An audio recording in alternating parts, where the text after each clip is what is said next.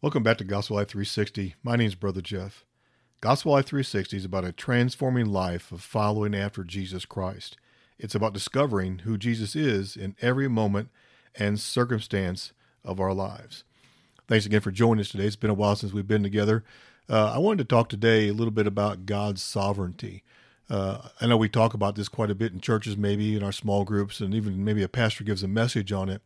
But many times when we think about sovereignty, we would shake our heads and acknowledge the fact, yes, God is sovereign. But do we, in reality, do we live it out every single day? Do we believe that when life circumstances and disappointments and all the things that go on around us that don't make sense to us or are difficult for us, are we really then at that moment in time still saying that God is sovereign and He's working something out for His glory in the midst of all that? Well, today I want to just share some scripture with you and like always, I will challenge you with the fact of writing these these verses down, because again, I can only share with you out of the conviction that God's placed on my heart and how He's spoken to me uh, as I study for this.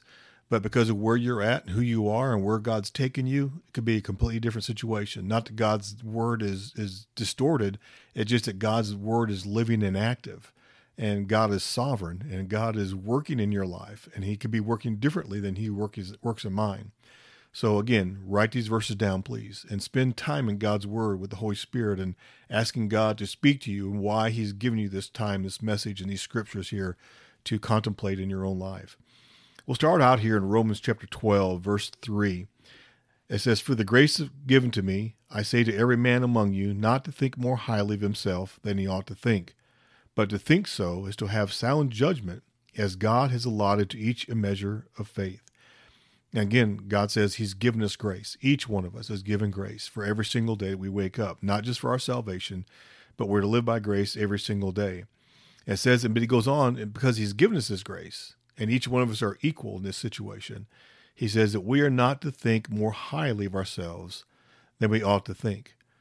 Uh, we can really easily gravitate those places where, because we've been a Christian longer than somebody else, because we think we know more than somebody else, maybe we do as far as intellectually uh, uh, and we can quote a lot of scripture, we need to be very, very careful to understand that who we are is still by God's grace. Paul says, I am who I am by the grace of God.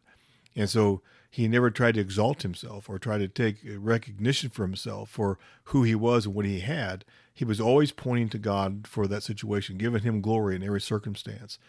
And so we're warned right off the bat here we are not to think more highly of ourselves than we ought to think. 1 Corinthians 4 7 says this For who regards you as superior? Again, we're talking about the whole situation. If God is sovereign and He's in control of everything, uh, why do we think more highly of ourselves than we ought to think? Why do we think somehow we're better than somebody else because we we handle things better? We seem to handle things better, and we're not struggling like so many people are. We're not really having difficulty with sin like so many other people are. He says, "Who regards you as superior?" He says, "In what do you have that you did not receive. Again, everything that we have is given to us by God. His grace, His faithfulness, even when we're unfaithful, God is faithful. His protection, His provision, uh, His care, His love, all these things are given to us uh, freely by God's favor toward us. And so we ask ourselves this year why are we acting like somehow we didn't receive it? Because that's what Paul says here. He says, And what do you have that you did not receive? But if you did receive it, why do you boast as if you had not received it? Again, we all have this battle within us. The, the flesh and the spirit are in opposition to one another. And our biggest battle is not from the conflicts and from the circumstances outside of our lives. The battle is within ourselves as the spirit that God's placed within us battles with our flesh every single day. And so we are not to think more highly in ourselves we ought to think. And we are not to somehow act as though that everything we have has not been given to us by God.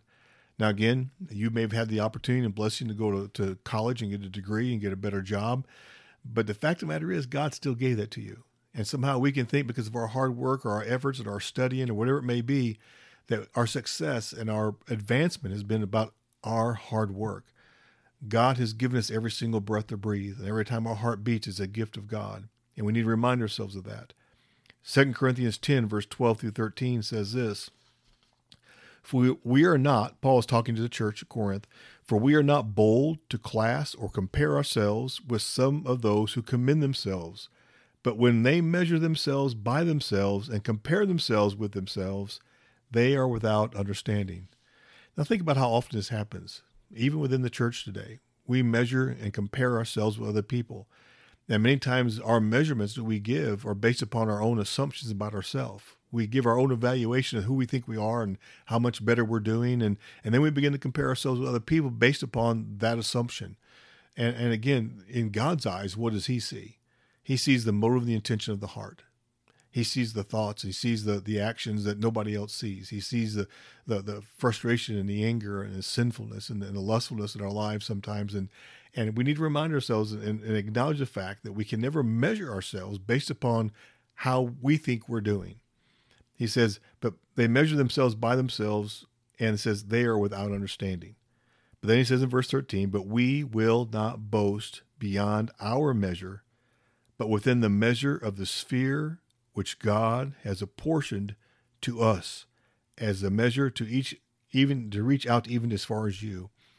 So again, we are told here always remind ourselves of God's sovereignty and His apportioning us to the grace and the faith and and the, the responsibilities to live out this life every single day. What God's called us to live out, we are incapable living out on our own. It is a measure of grace and the power of the Holy Spirit and His Word working our lives every single day. 1 Corinthians 1, verse 27 through 31 says this But God has chosen the foolish things of this world to shame the wise and God has chosen the weak things of the world to shame those things which are strong. And the base things of the world and despised. God has chosen the things that are not, that he might nullify the things that are. Again, what God's showing here is this when he sees some of us going out there trying to steal his glory and take credit for all the things in our life, God will somehow bring those who are less likely to be the ones noticed by anybody else to bring us down a few notches. God will discipline us and God will reveal the sinfulness of our hearts if we continue to move in a direction that steals his glory and takes credit for what he only he can do. God has chosen those things that are weak and and maybe not as noticed as, as the rest of the world sees things because he wants to bring glory to himself as he uses vessels of honor, vessels of people who are willing to submit to him and to humble themselves before God, that God may reveal his power working through them. It says that he and God does this so that no man should boast before God. But by his doing, God's doing, you and I are in Christ Jesus, who, Christ, became to us wisdom from God and righteousness and sanctification and redemption, that just as it is written, let him who boast boast in the Lord. How much boasting have you done recently? Uh, with your children, with the people that you work with, giving God credit and glory for the things He's done in your life? or is it mostly the conversation surrounded about how hard you're working and how much you've done and how much you've sacrificed and and how much sweat you put into something again there there is effort on our part but the reality of it is it's God's sovereignty and favor and grace that's working in our lives and we should boast in who God is and who the Lord is and how he has given us each breath we take and every heart time our heart beats that we might accomplish as he accomplishes those things through us uh, to the glory of his name I'm going to turn to Ephesians 4 next, and I'm going to read verse 7. And if you'll follow along with me, I'm going to jump down to verses 11 through 13. It says, But to each one of us grace was given according to the measure of Christ's gift. Again, this grace is given to it's measured out by God's sovereignty and how He wants to perform His work through us. And each one of us is different. And so God will measure this out because He has a certain purpose He wants to accomplish through us. And in verse 11, it says, And He gave some as apostles, and some as prophets and some as evangelists, and some as pastors and teachers. Again, what do we hear here? God gave some. And so within each body of Christ, God gives those gifts and those abilities to accomplish his work. We should never, in the process of somehow thinking that God sent us there for one of these purposes, that it's about us, that these people are lucky to have us because it's God working through us in a situation. Why did God do this? For the equipping of the saints, for the work of service, to the building up of the body of Christ until we all attain to the unity of faith and of the knowledge of the Son of God, to a mature man, to the measure of the stature which belongs to the fullness of Christ. when you and I, when people in the body of Christ somehow exalt themselves or somehow begin to take credit for what's being accomplished because of their hard work and their sacrifice, we have brought disunity in the body of Christ. We have brought division. We have stole God's glory. Uh, and, and God will not allow anybody to steal his glory without discipline, without something coming about. Churches split and churches have all kinds of issues and problems and, and disruption in the church today uh, because of this divisiveness, because of this these people within the body of Christ who are not giving God glory and trying to accomplish things in their own efforts. The, the Bible says in James that a double minded man is unstable in all of his ways. And the church will be unstable in all of its ways when men and people in the body of Christ begin to do and accomplish things in their own abilities and steal God's glory. 1 Corinthians 12, verse 4 through 7 says this. He says, Now within the body of Christ, he says, Now there are variety of gifts, different gifts, but the same Spirit. And there are variety of ministries, but the same Lord. And there are variety of effects or results, but the same God, who works all things in all persons. Again, when things are accomplished, Jesus said this You can do nothing without me. And, and the only thing that can come about good is when God works through us here. And this is what says here God works all things in every single person. Even though there's diversity, even though there's a variety of gifts and a variety of results, God has been working all those things through his sovereignty and his presence in our life. But to each one of us is given the manifestation of the Spirit. Each one of us is given the manifestation of the Spirit for the common good. Now, if you would, go to 1 Corinthians 12 down to verse 11. But one and the same Spirit works all these things, distributing to each one individually just as he wills. Just as God has spoken to the Holy Spirit, he works those things out to the glory of God's name. A couple more sections of scriptures here. Uh, and I hope that you are allowing God to speak to you here and reveal to you maybe where you've begin to, take credit or maybe not acknowledge the presence of God working in through your life and giving God glory for even the simplest little things that, that He accomplishes in your life and through your life. 1 Corinthians 12, verse 20 through 25. He says, But now there are many members, but there's just one body. And the eye cannot say to the hand, I have no need of you, or again, uh, the head to the feet, I have no need of you. He says, On the contrary, it is much truer that the member of the body which seem to be weaker are necessary, and those members of the body which we deem less honorable, and, and these we bestow more abundant honor. And our unseemly members come to have more abundant seemliness, whereas our seemly members have no need of it. But then he says, But God has so composed the body, giving more abundant honor to that member which lacked, so that there should be no division in the body, but that the members should have the same care for one another.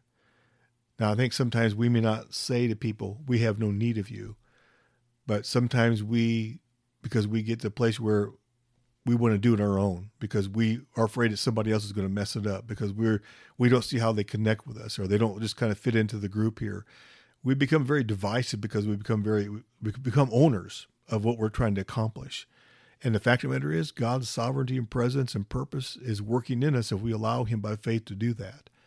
Again, we can become divisive. And each one of these verses have been talking about that. That when you and I lose sight of the sovereignty of God and God working in our midst and gives us giving glory to God, we become a divisive people. And the body of Christ suffers for it. And the world sees this and begins to ridicule God, ridicule our faith because of how we act within ourselves in the body of Christ. I'm going to close out with 2 Corinthians 12, verse 9 and 10. Maybe a familiar verse with you guys, a section of verses with you, but which listen closely in conjunction with what we've been talking about is the sovereignty of God and how we need to humble ourselves. And he said to me, My grace is sufficient for you, for power is perfected in weakness. Again, we see the essence of grace. Paul had this thorn in the flesh, and he asked God three times to take it away. And God says, My grace is sufficient for you.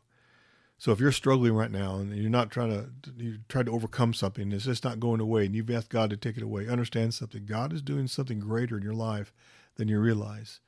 And he's saying the same thing to you and I when we come to these places that my grace is sufficient. I want you to depend upon me. I want you to trust in me. I want you to allow me to work through you. I don't want you to try to overcome this. I don't want you to try to, to fix this. I want you to realize I am sovereign and holy, and I'm working something greater than you can see or understand. My grace is sufficient. He says, For power is perfected in weakness. Paul came to realization, and he says, Most gladly, therefore, I will rather boast about my weakness, that the power of Christ may dwell or work through me. Therefore, he says, I'm well content. I'm okay with weaknesses, with insults, with distresses, with persecutions, and with difficulties for the sake of Christ. In other words, these things can come not for the sake of Christ, but because of our own choices. But he says, when we are living out the life that Christ has called us to, and we're living within the sovereignty of God's will, sometimes these things come our way because the world sees it and fights against it. He says, so we can be content with these things because we know that they're working out for the best. He says, when I can come to a place where I can acknowledge that Christ is better, he says, for when I am weak, that I'm strong. When I humble myself under the sovereignty and the presence and purpose of God, then I become strong because my faith is leading me into the place where God has called me to. I hope this has spoke to you today. Let God do his work that he has prepared beforehand to do in you and through you. God bless.